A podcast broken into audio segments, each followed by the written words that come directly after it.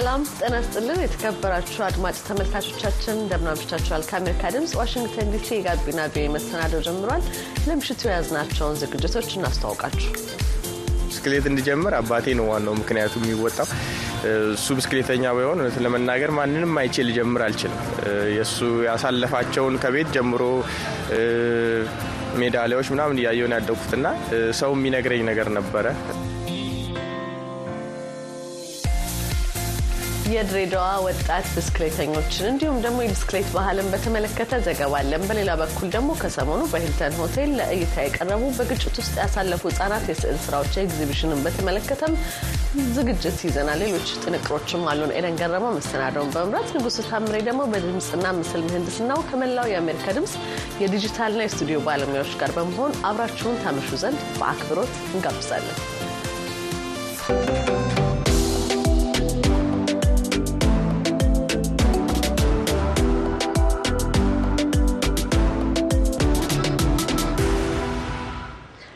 ከሰሞኑ በአዲስ አበባ ሂልተን ሆቴል የተካሄደው የዩኤስአይዲ የህጻናት የስዕል አውደ ርዕይ ጎብኚዎች ኢትዮጵያ ከቅርብ ጊዜ ግጭቶች ትምህርት በመውሰድ በመንግስትና ታጣቂዎች መካከል የሚደረጉ ግጭቶችን በሰላማዊ መንገድ መፍታት አለባት ብለዋል። በሂልተን ሆቴል የተካሄደው አውደ ርዕይም የኪነ ጥበብ ትምህርቱና ሕክምና ተሳታፊዎች ተማሪዎች በግጭቱ ወቅት ያጓጥሟቸውን ልምዳቸውን እንዲያስታውሱ እድል እንደፈጠረላቸውም ያሳያል ሲሉ ለአሜሪካ ድምጽ ተናግሯል። አስቴር ምስጋናው በዚህ ዙሪያ ዘገባ አላት። ባለፈው ሳምንት ማክሰኞ ጥር 14 ቀን 2016 ዓ ም በአዲስ አበባ ከተማ በተከፈተው አውደ ርዕይ የቀረቡ ስዕላት የሰሜን ኢትዮጵያው ጦርነት በተካሄደባቸው የትግራይ የአማራና የአፋር ክልሎች የስነ ልቦና ጉዳት ደርሶባቸው የነበሩ የአራተኛና አምስተኛ ክፍል ተማሪዎች እንደሆኑ እውነቱን ያዘጋጀው የአሜሪካ ዓለም አቀፍ የልማት ተራድኦ ድርጅት ወይም USAID READ II ፕሮጀክት ለአሜሪካ ድምፅ አስታውቋል። በአውደ 56 ስዕሎች ለእይታ እንደቀረቡ የጠቀሱት የፕሮጀክቱ ዳይሬክተር ዶክተር ጣሰው ወልዴ ለጦርነቱ የነበራቸውን ስሜት በስዕል እንዲገልጹ እድሉ ከተሰጣቸው 11 ሺህ ከሚደርሱ የትግራይ የአማራና የአፋር ክልሎች አዳጊ ተማሪዎች መካከል ሀሳባቸው ገዢ ሆኖ የተገኙ ስራዎች ናቸው ብለዋል። የሪድቱ ፕሮጀክት የተቀረጸው በጦርነት ምክንያት ከትምህርት ቤት ርቀው የቆዩ ተማሪዎች ወደ ትምህርት ገበታቸው ሲመለሱ የተረጋጋ ስብዕና እንዲኖራቸው በሚል እንደሆነ ዳይሬክተሩ ዶክተር ጣሰው ዘውዴ አስረድተዋል። ብዙዎቹ ተማሪዎች በጦርነቱ ጊዜ በጣም ከባድ መሳሪያዎች ድምፅን እየሰሙ ተረብሸው ነበር። የሞቱ ሰዎች አይተዋል። የጎረቤቶቻቸው ሲላቀሱ፣ ሲረበሹ አይተዋል። አንዳንዶቹ ከቤተሰባቸውም ወላጆቻቸውን፣ ወንድሞቻቸውን እና ዘመዶቻቸውን ያጠዋሉ። ስለዚህ ምንም እንኳን ወደ ትምህርት ቤት ቢመጡ የተረጋጋ አእምሮ አይደለም ይዘው የመጡት። ስለዚህ ይህንን ችግር ለማቃለል ያደረግነው ነገር ቢኖር አንደኛው የስፖርት መጫወቻ ቁሳቁሶችን በማቅረብ ተማሪዎች የ body movement therapy እንዲያገኙ ተደርጓል። ሁለተኛ መምህራን በክፍሉ ውስጥ በሚያስተምሩበት ጊዜ የተለያዩ activity ዎችን በድራማ መልክ ሊሆን ይችላል፣ በሙዚቃ መልክ ሊሆን ይችላል፣ በተረት መልክ ሊሆን ይችላል። ያንን አይነት therapy እንዲጠቀሙ ለማድረግ ስልጠና ወስደዋል። አንዱ እንደ therapy እንዲጠቀሙበት ያደረግነው እንግዲህ የ visual art therapy የሚባለው ነው። በስዕል በስዕል communicate በማድረግ ሀሳባቸውን፣ feeling ኣቸውን፣ emotion ኣቸውን በስዕል መልክ እንዲገልጹ ማድረግ ነው። የገጠር መንደሮች፣ አትሌቶች፣ የፈረሱ ትምህርት ቤቶች፣ ታላቁ የህዳሴ ግድብ፣ የሰላም ምልክት የሆነችው ነጭ ርግብ፣ እናቶችና ህጻናት ሴቶች ከቀረቡ ስዕላት መካከል ጎልተው ታይተዋል። ሁሉም የህብረተሰብ ክፍሎች ወደ አውደ ርዕዩ ቢጋበዙም በተለይ በተመሳሳይ የእድሜ ክልል ያሉ የአንደኛ ደረጃ አዳጊ ተማሪዎች ዋና ታላሚዎች እንደሆኑ ዶክተር ጣሰው ገልጸዋል። አብዛኛዎቹ ልጆች የኢትዮጵያዊነት መልእክት ያለውን እንትን ነው ስዕል ያደረጉት። በተለይ ከጦርነት ይልቅ ወደ ሰላም የሚሄደው መልእክት በሙሉ የነገውን ጥሩነት የነገውን እድገት የሚወክለው ሰላም መሆኑን ይገልጻል። ርዕዩ ላይ ያነጋገርናቸው ጎብኚዎች ተማሪዎቹ በለጋ ዕድሜያቸው የጦርነትን አስከፊነትና የሰላምን አስፈላጊነት ያንጸባረቁባቸው ስዕላት ናቸው ይላሉ። በአዲስ አበባ ከተማ ብሩህ ተስፋ አንደኛ ደረጃ ትምህርት ቤት እንደመጣች የምትናገረው የ15 ዓመቷ ህሊና ጥላሁን እኩዮቿ በስዕል ስሜታቸውን እንዲገልጹ የተመቻቸው እድል እንዳስደስታት ገልጻ ከስዕሎቹ ብዙ ትምህርት እንደወሰደች ትናገራለች። መጀመሪያ ልጆቹ በጣም እድሜያቸው ትንሽ ነው። የአራተኛና የአምስተኛ ክፍል ተማሪ ናቸው። ሁለተኛ ደግሞ መጀመሪያ ስዕሉን ሳይ የተረዳሁት ሀሳባችንን በስዕል ማንጸባረቅ እንደምንችል ነው ማለት ነው። ጦርና መሀል ደግሞ ወላጆች ብቻ ሳይሆኑ ልጆችን ይጎዳሉ። አሁን ብዙ ስዕሎች አሉ እዚህ ጋር ሁሉም ስዕሎች እውነት ለመናገር ከሆነ ወደ ሰላም የሚወስዳቸውን መንገድ ነው የሚያሳዩ። ይሄ ስዕሉ አንደኛ ነው ለእኔ ተመችቶኛል። ምክንያቱም አንደኛ ሀሳባቸውን ገልጸዋል። ሁለተኛ አይምሯቸው ውስጥ ይዘው ጭንቀት ከሚፈጥርባቸው በቃ ሀሳባቸውን ገልጸው የሆነ ረፍት ያገኛሉ። እሱ አንደኛ ነገር። ሁለተኛ ነገር ደግሞ ዘላቂ የሆነ መፍትሄ መገኘት አለበት። ማለት እኛ እየኖርን ነው አለ ከቤተሰቦቻችን ጋር እኛ ለአንድ ቀን ምናምን ሌላ አክስት አጎት ጋር ሄደን የሚሰማን ስሜት እናውቀዋለን። ልጆችም ወላጆችም እዛ ጋር ግን እስከ መጨረሻውን ወላጅና ልጅ እየተቆራረጠ ያለ so ያንን ነገር እንድንቀርፍ ደግሞ የሆነ ነገር መደረግ አለበት። ይህንን ነገር እንዲደረግ ከዚያው ትምህርት ቤት እንደመጣ የሚናገረው ሌላው ጎብኚ ረያህን ሰልማን የ15 ዓመት አዳጊና የስድስተኛ ክፍል ተማሪ ነው። ከተመለከታቸው ስዕሎች ምን እንደተረዳ ጠየቅ ነው። ይህን ነገር የተረዳውበት መንገድ ስዕል የሳሉ ስዕል የነበሩበትን ችግርና ውስጣቸው የገባው ሐዘን ውስጣቸው የነበረውን ማለት ከዚህም በኋላ ደግሞ ሰላም እንደሚመጣና አዲስ ተስፋ እንዳላቸው ከዚህ ስዕል ተምሬያለሁ። እናም ይሄ ስዕል ለምሳሌ ብንመለከት እዚህ ጋር እርግብ አለች። እርግቧ ደግሞ የሰላም ምልክት ናት። ነገ ሰላም ሆኖ ወደ ትምህርት ቤታችን መልሰን እንማራለን ወይም ደግሞ ከእንደገና ከእንደ አዲስ አዲስ ህይወት እንጀምራለን የሚል ለሁለት ዓመታት ገደማ የዘለቀው የሰሜን ኢትዮጵያው ጦርነት በሶስቱ ክልሎች በሚሊየን የሚቆጠሩ ተማሪዎችን ከትምህርት ገበታ እንዲርቁ አድርጎ እንደቆየ ያወሱት የሪድቱ ፕሮጀክት ዳይሬክተር ዶክተር ጣሰው የስዕላት አውደ ርዕዩ የስነ ልቦና ጉዳት ለደረሰባቸው አብዛኛዎቹ ተማሪዎች እንደ ማገገሚያ ስልት ማገልገሉን ተናግረዋል። ተማሪዎቹ የስዕል ጥበብን ተጠቅመው የጦርነትን አስከፊነትና የሰላምን አስፈላጊነት አንጸባርቀዋል ይላሉ። የአብዛኛዎቹ ስራዎች ጭብጥም ትላንት ካሳለፉት ስቃይ ተነስተው ነገ ቢሆን ብለው የተመኙትን ተስፋ እንደሆነ ለጎብኚዎቹ ተማሪዎች ተገልጿል። ያነጋገርናቸው አዳጊዎችም በአውደ ርዕዩ ከቀረቡ ስራዎች በመነሳት አስተያየታቸውን አካፍለውናል። የወደፊት ተስፋዬ ግጭቶችን ለማስቆም ማለት ግጭቶች ምንም አይነት ለእኛ ጥቅም ስለሌለ መጎዳዳት ስለሆነ ይሄ ነገር እንዲቆም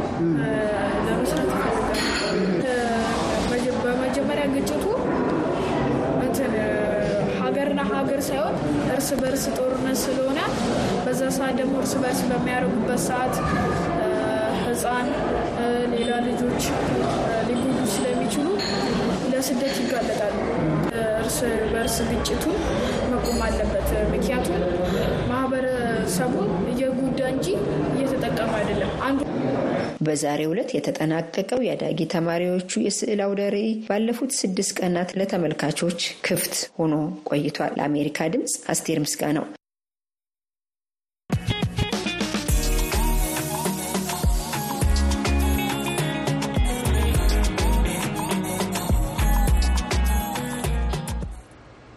ከድሬዳዋ ከተማ ጋር ረዥም ትስስር ያለው የብስክሌት ውድድር ደብዝዞ ከቆየበት የማንሰራራት አዝማሚያ እያሳየ እንደሆነ ብስክሌተኞች እየተናገሩ ነው። ከከተማዋ ሜዳማነት ጋር በተያያዘም ለዕለታዊ እንቅስቃሴ ብስክሌትን በአብዛኛው የሚጠቀሙት ነዋሪዎቿ በብስክሌት ውድድርም የነበራቸውን ጉልህ አሻራ በማስታወስ ከሪፖርተራችን አዲስ ቸኮል ጋር ቆይታ አድርገዋል። ድሬ ታህሳስ በሚል በድሬዳዋ ይዘጋጅ የነበረው የብስክሌት ስፖርት ውድድር ከ16 ዓመታት መቋረጥ በኋላ ዘንድሮ ተካሂዷል። በውድድሩ አንጋፋ ብስክሌተኞችና የከተማ ነዋሪዎችን ጨምሮ የድሬዳዋ ከተማና የትግራይ ክልል ብስክሌት ክለቦች ተሳትፈዋል።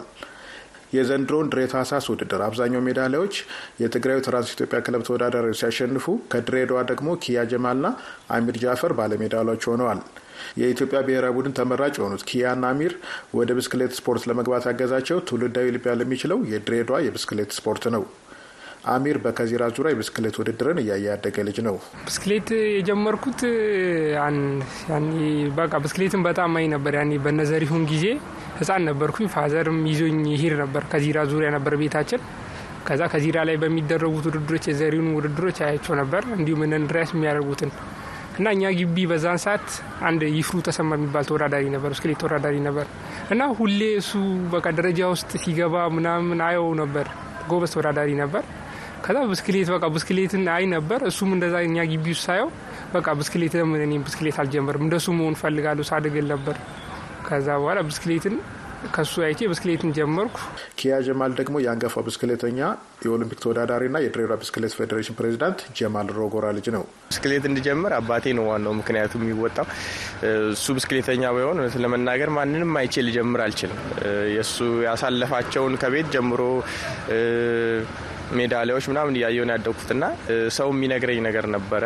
እንደ አባት መሆን አለብህ፣ እንደዚህ ነበር አባት ምናምን። ያ ነገር እኔን አነሳስቶኛል። እናቴ ደግሞ ብስክሌቱን ከጀመርኩ በኋላ ያላት ፍቅር በጣም የሚገርም ነው። ስሜታዊ ነች ውድድር ላይ በማቴሪያልም በሞራልም በሁሉም ነገር ነው ሁለቱ የሚደግፉኝና እውነት ለመናገር ከማንም በላይ ትልቁን አስተዋጽኦ ያደረጉልኝ እነሱ ናቸው። ከዚህ ቀደም የአሜሪካ ድምፅ እንግዳ የነበረው ኪያ ጀማል ለስፔኑ ክለብ የፈረመ ፕሮፌሽናል አትሌት ነው። አባቱ ጀማል ሮጎራ ደግሞ በ1970ዎቹ መጀመሪያ ለሶስት ዓመታት የኢትዮጵያ ሻምፒዮና የነበረ እንዲሁም በአፍሪካና በ1972 የሞስኮ ኦሎምፒክ ኢትዮጵያን ወክሎ የተወዳደረ ስመጥር ብስክሌተኛ ነው። ድሬዳዋ በእርሱ ዘመንም በዛ ያሉ ውድድሮችን በማዘጋጀት የደመቀ ስም እንደነበራት የሚያስታውሰው የዚያ ዘመኑ ብስክሌተኛ ጀማል በወቅቱ ይዘጋጁ የነበሩ ውድድሮችን መለስ ብሎ ያስቃኘናል። በአመት minimum 13 ውድድር ይደረጋል። ኢትዮጵያ ሻምፒዮና ከመሄዳችን በፊት ድሬዳዋ ውስጥ ድሬዳዋ ውስጥ እንደ አቶ ጀማል ሀገር አቀፍ ውድድሮችን ሳይጨምር በድሬዳዋ የሚዘጋጁ 13ቱ ዓመታዊ ውድድሮችም ሰፊ ተመልካች ነበራቸው። የብስክሌት ስፖርት ባህል ከከተማ የብስክሌት አጠቃቀም ጋር የተያያዘ እንደሆነ አቶ ጀማል ያመለክታል። ብዙ ሰው ብስክሌት ይነዳል እና በጣም ብስክሌትን በጣም የሚወድ ብዙ ሰው ያለው እና ብዙ ብስክሌት ከተማ ይታያል እና በአብዛኛው ሰው ድሬዳዋም ከአንድ ቦታ ወደ አንድ ቦታ ለመሄድ ብስክሌት በጣም ብዙም ዳገት የለውም፣ ቁለት የለውም። ሰው ብዙ ይጠቀም ነበር እና የብስክሌት እንትን እያደገ ነው በጣም የሄደው። ከሶስት ዓመት በፊት የአሜሪካ ድምፅ እንግዳ የነበሩት የ85 ዓመቱ መምህር ጥላው ማስረሻም በጎልማሳነት እድሜያቸው የዚህ በድሬዳዋ ጉልህ ስፍራ የነበረው የብስክሌት ስፖርት ተሳታፊ እንደነበሩ ያስታውሳሉ። ብስክሌት እንጋልብ ነበረ። ከዛ ከድሬዳዋ አዲስ አበባ ድረስ በብስክሌት ሄደናል። በ1970 ዓመተ ምህረት ቢደርሰን ቤተክርስቲያኑ ዞር እዚያ ስር ዙር እንዞር ነበር። ከድሬዳዋ ተነስተው ቁልቢ ድረስ ቁልቢን ዞረን ጋራውን ወጣችሁ ዞረን መተን እዚያ ስል ዙር እዚሁ ከዚራው ዞረናል። ስውስ ይለኛል። በአሁኑ ሰዓት አሚር ጃፈር የኢትዮጵያ ብሔራዊ ቡድንን በመወከል በቱር ሩዋንዳ በመሳተፍ ላይ ነው። ኪያ ጀማልም እንዲሁ። አሚር ለአንድ ተወዳዳሪ የሚያስፈልጉ ትጥቆች ሳይሟሉለት ኢትዮጵያን ወክሎ በልዩ ልዩ የአፍሪካ ሀገራት ውድድር ማድረጉን ይናገራል። እኔ አሁን ብሔራዊ ቡድን ሄጃለሁ። ከአንድም አራተኛና አምስተኛ ጊዜ ነው በብሔራዊ ቡድንና center ም South Africa የዓለም የብስክሌቶች እንትን አቀፍ ሄጃለሁ እና ያንን እንኳን እዛ ላይ ሲሄድ እንኳን ያሉት የምግብና ያሉት በቃ የሚያቀርቡልን material በጣም የተለያየ ነው። አሁን ድሬዳዋ ላይ ድሬዳዋ ላይ ብቻ ሳይሆን ኢትዮጵያ ላይ የውጭ አሰልጣኞች ወይም እንትኖች ቢመጡ አካላቶች ቢመጡ ቢያንስ የኢትዮጵያ የድሬዳዋ ብቻ ሳይሆን የኢትዮጵያ ብስክሌት የማድረግ አቅም ይኖሯል። ቢያንስ አንድ ስፖርተኛ ብዙ ነገር ነው ማግኘት ያለበት። አንድ የብስክሌት powder እንኳን ለመግዛት ቢያንስ ከስምንት ሺህ ብር በላይ ያስፈልጋል። ስምንት ሺህ ብር እንኳን ደሞዛችን እንኳን ስምንት ሺህ ብር አይገባም እና ይሄ ይሄ ነገር ተስተካክሎ ያሉት ነገሮች ደሞዝ አነስተኛ ደሞዝ ምንም እንትን አይልም። ደሞዝ ችግር የለውም። ግን እኛ የደሞዝ ምናምትን ሳይሆን ፍላጎታችን ቢያንስ ጥሩ ነገር ተሟልቶልን ከኢትዮጵያ ወጥተን ሀገራችን ወክለን የምንጫወትበት ክለብ አግኝተው ውጭ ላይ ያንን እንጂ የምንፈልገው የደሞዝ ጭማሪ ወይ የደሞዝ ምናምን አይደለም። ላለፉት ሶስት አስርት ዓመታት ለድሬዳዋ ብስክሌት ስፖርት ይሰጥ የነበረው ትኩረት በመቀነሱና ለዕለታዊ መጓጓዥነትም የብስክሌት ሚና በባጃጅ እየተተካ በመምጣቱ ስፖርቱ ተቀዛቅዞ እንደቆየ አንጋፋው ብስክሌተኛ ጀማል ሮጎራ ያብራራል። አሁን ደግሞ ደብዝዞ የቆየው ባህላዊ ስፖርቱ ገጽታዎች መቀየር እንደጀመሩ ብስክሌተኞቹ ይናገራሉ። እስካሁን የራሱ የውድድር ብስክሌት ያልነበረው የኢትዮጵያ ብሔራዊ ቡድን ተጫዋቹ አሚር ጃፈር ሰሞኑን ወደ ሩዋንዳ ያመራው በስጦታ የተበረከተለትን የመወዳደሪያ ብስክሌት ይዞ ነው። ስጦታው የተበረከተለት ደግሞ የድሬ ታህሳስ ሙሉ ወጪውን በመሸፈን ውድድሩን ያዘጋጀው የከተማዋ ተወላጅና የድሬ ቲዩብና ሀሪፍ ስፖርት መስራች ቢንያም ነገሱ ነው። እምብዛም አበረታች ሁኔታ በሌለበት ጎልተው የወጡት የድሬዳዎቹ አሚርና ኪያ የየራሳቸው ህልም አላቸው። ስለ ወደፊት ህልሜ ገና አሁን ያለሁበት ገና አሁን ላይ ምንም ላይ ቦታ ላይ አልደረስኩም። አሁን ባለሁበት ያው አንድ ተወዳዳሪ የድሬዳዋ ከነማ ተወዳዳሪና ብሔራዊ ቡድንን national team ን የኢትዮጵያ ብሔራዊ ቡድን እየወከልኩ ምጫወት ተወዳዳሪ ነኝ። ከዚህ በላይ እስካሁን ልምድ ወስጃለሁ። በብሔራዊ ቡድን ደረጃ ውጭም እየሄድኩኝ ተጫውቻለሁ። ብዙ ልምዶችን አግኝቻለሁ። ጥሩ ብስክሌትና ጥሩ material አግኝቼ ጥሩ እንቅስቃሴ አድጌ በአሁኑ ሰዓት ጥሩ ውጤትን አግኝቼ ከዚህ ሀገር ቢያንስ ክለብ ስፔን ላይም ፈረንሳይ ላይም ላሉት ክለቦች የሆኑ ጥሩ ክለቦች ላይ ገብቼ ሀገሬን ወክዬ መጫወት እፈልጋለሁ። ብስክሌት ስፖርት እንደ ሀገር ኦሎምፒክ መሳተፍ ፈልጋለሁ። መሳተፍ ብቻ ሳይሆን ያው የተሻለ ውጤት እንደ አንድ ጥቁር አፍሪካዊም ከዚህ በፊት ያልተደረገ ውጤት ማምጣት ፈልጋለሁ። በግሌ ደግሞ ቱር ደ ፍራንስ ግቤ ነው። ከዚህ በፊት የተሳተፉ ተጫዋቾች አሉ ከኢትዮጵያ ዘጋቡ ከአፍሪካዎች ደግሞ ኤርትራውያን ጎበዞች ናቸው። እነሱ ተሳትፎታል። ግን እኔ ደግሞ ማሸነፍ ፈልጋለሁ ቱር ደ ፍራንስ ላይ። ያ ትልቁ ህልሜ ነው።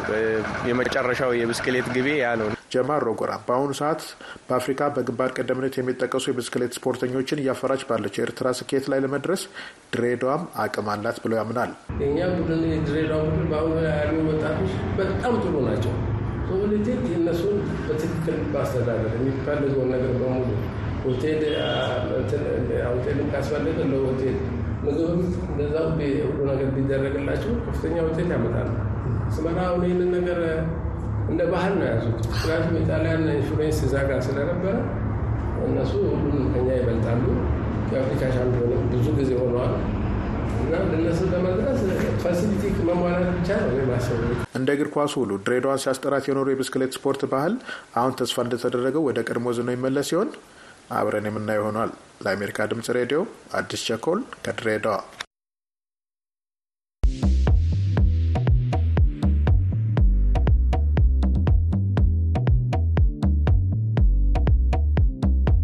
ጋቢና ቪኦኤ ይቀጥላል። ለመሆኑ ቲክቶክ ለኢትዮጵያውያን ወጣቶች ምን ይዟል? አስማማየ ነው መስተናዶ አለው። በኢትዮጵያ የወጣቶችን ቀልብ ለመግዛት እየቻሉ ካሉ ማህበራዊ ትስስር አውታሮች መካከል ቲክቶክ አንዱ ነው። በእርግጥ ተወዳጅነቱ በዓለም አቀፍ ደረጃ እንዳደገ የሚነገርለት ይህ መተግበሪያ አጫጭር ቪዲዮዎች በማጋራት አዝናኝና ቁም ነገር አዘል መረጃዎችን በሙዚቃ ተዋስቶ የሚቀርብበት መድረክ ሆኗል። ቲክቶክ ለወጣቶች አማራጭ የገቢ ማስገኛ እየሆነ መጥቷል የሚሉት የአሜሪካ ድምፅ ያናገራቸው የማህበራዊና ስነ ልቦና ባለሙያዎች ግን በኢትዮጵያ ከጥቅሙ ይልቅ ጉዳቱ እያየለ ስለመምጣቱ ይገልጻሉ። የህይወት ክህሎት ስልጠና ላይ የሚሰሩት አቶ ብርሃኑ ራቦ እንደሚሉት በቲክቶክ ላይ የሚታዩ ከማህበራዊ እሴት ያፈነገጡ የወጣቶች ድርጊቶች የትውልዶች የእሴት ቅብብሎች ላይ ክፍተት የሚፈጥር ነው። የትውልድ ጅረት የማያቋርጥ ነው። ክፍተት ሊኖር አይችልም።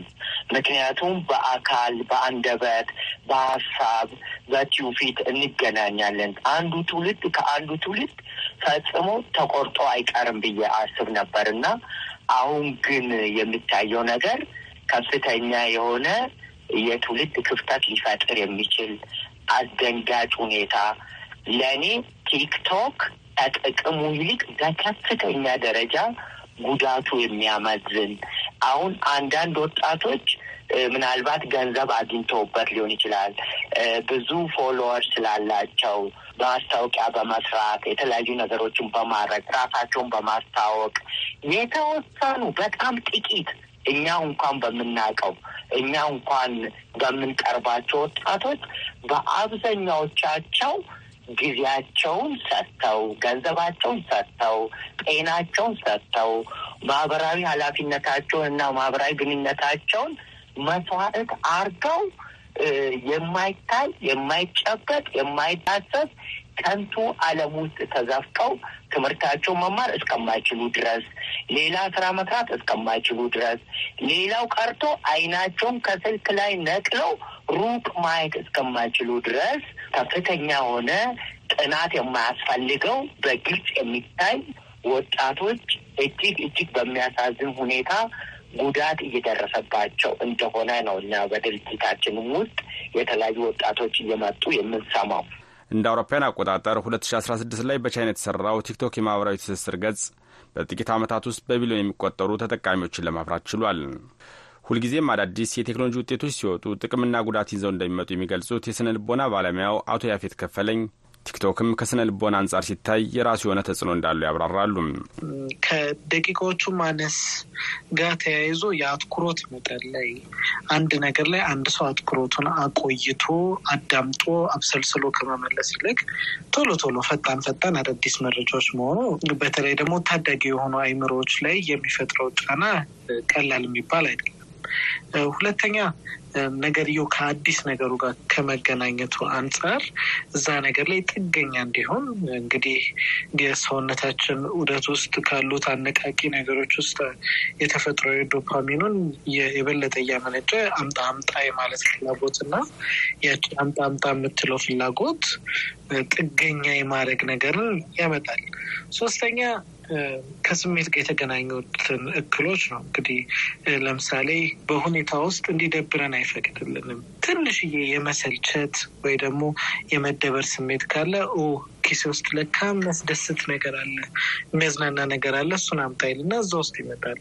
ያንን ካላገኘ ደግሞ እዛው ስሜቱ ላይ ጫና ሊያሳድር ነው እና በአጠቃላይ እንግዲህ ከስነ ልቦናው ውስጥ ያሉትን ከአስተሳሰባችን የማብሰልሰል የማመዛዘን አቅም ጀምሮ ስሜታችን ላይ ማህበራዊ ህይወትን ከመገንጠል በበለጠ የእንቅልፍ ስርዓተ ዘይቤያችንን ማዛባት እያለ አንዱ አንዱን እየጎተተ እንግዲህ የአጠቃላይ ደህና መሆናችን ላይ ደህና እነታችን ላይ ከፍተኛ ጫና ያሳድራል ማለት ነው። መቀመጫውን ዋሽንግተን ዲሲ ያደረገው ፒው የምርምር ተቋም የወጣቶችን የማህበራዊ ትስስር አጠቃቀም አስመልክቶ በቅርቡ ይፋ ባደረገው ጥናት ዕድሜያቸው እስከ 17 ከሚደርሱ ወጣቶች መካከል 18 በመቶዎቹ ቲክቶክን ያለማቋረጥ ይመለከታሉ ይላል።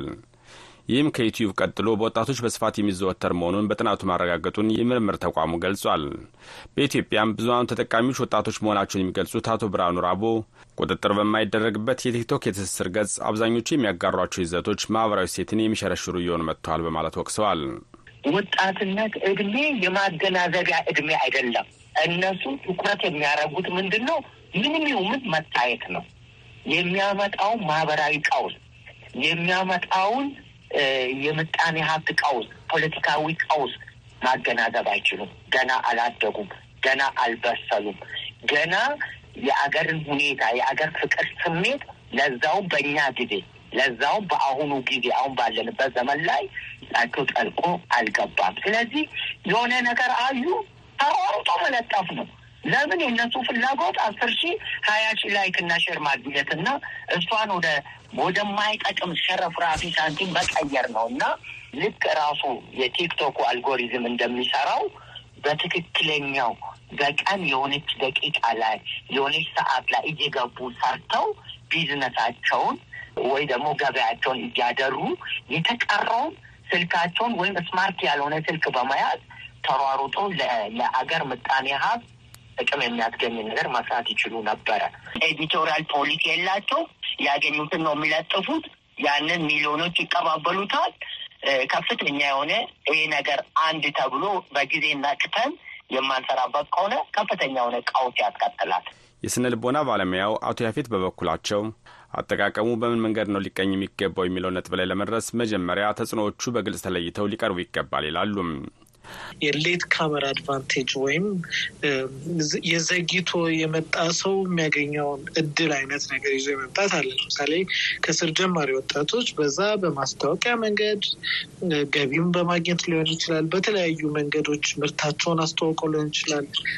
እቃዎችን በመሸጥ ሊሆን ይችላል። ከራሳቸውም አልፈው ቤተሰብን የመደጎም ኢኮኖሚያዊ ለውጥ ማድረግ ለራሳቸው የተሻለ ሕይወት ለማምጣት ጠቃሚ ሆኖ ሆኗል የተሟለም የሆነላቸውም አሉ እና በዛ አንጻር ሲታይ ተገቢ ነው። ግን ሁሉም ነገር ባለው ነገሮች ውስጥ መታየት ያለበት ነው። ለምሳሌ የሀገራችን እንግዲህ በፊት በነበረው ጥናት መሰረት ስልሳ ስምንት በመቶ ከኢትዮጵያ ሕዝብ ውስጥ ከሰላሳ አምስት ዓመት በታች ነው ነው ከዛም ደግሞ ከአስራ አራት ዓመት በታች ያለው ደግሞ እጅግ ይበዛል እና ይህ ትልቅ አምራች ኃይል ነው እና አጠቃላይ የሙያዊ ህይወታቸው ላይ እንዴት እየሄደ ነው የሚለው ከስራ ጋር የሚያጠናው የስነ ልቦና ዘርፍ እዛ ላይ እንትን ያደርጋል።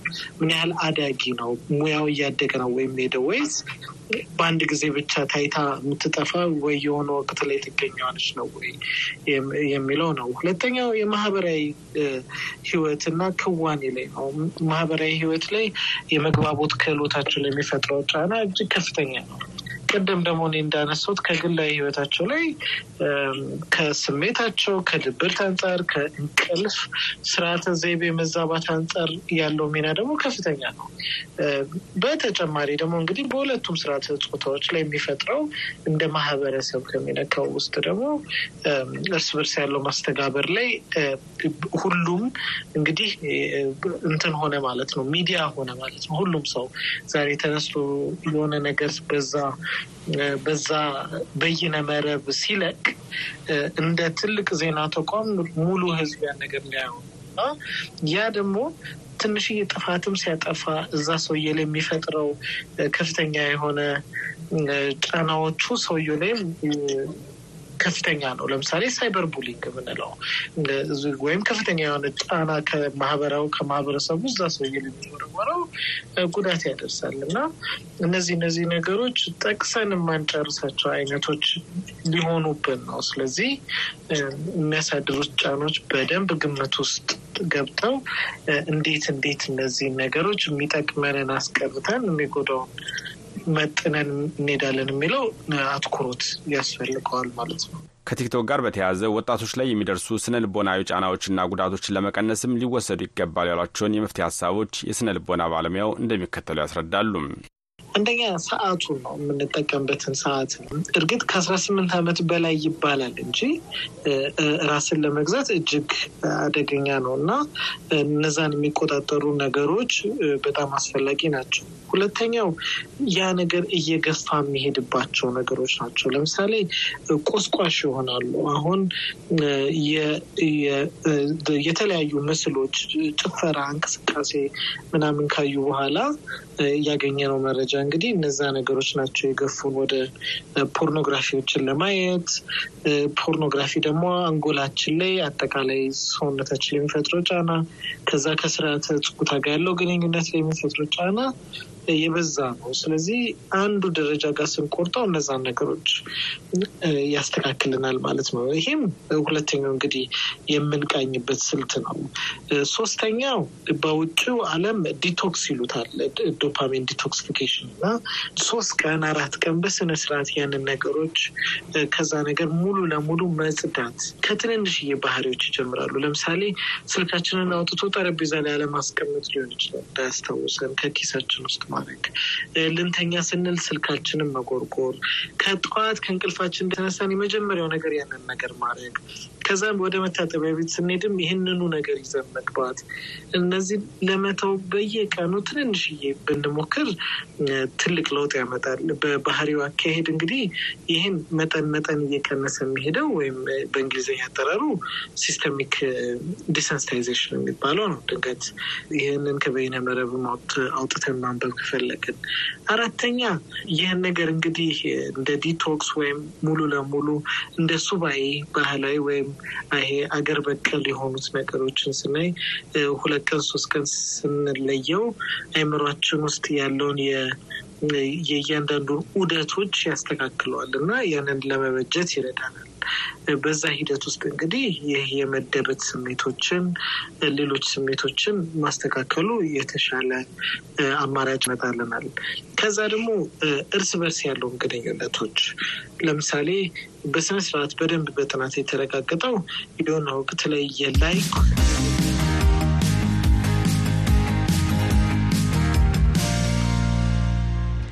ተመልካቾቻችን ሙሉ ዘገባውን የቪኦኤ Amharic ፌስቡክ ገጽ ላይ እንድትከታተሉ እንጋብዛለን። ለምሽቱ የያዝናቸው መሰናዶች ተጠናቀዋል። አብራችሁ ስለነበራችሁ እያመሰገንን ይዙ ልንሰብትን ደህና ደሩ።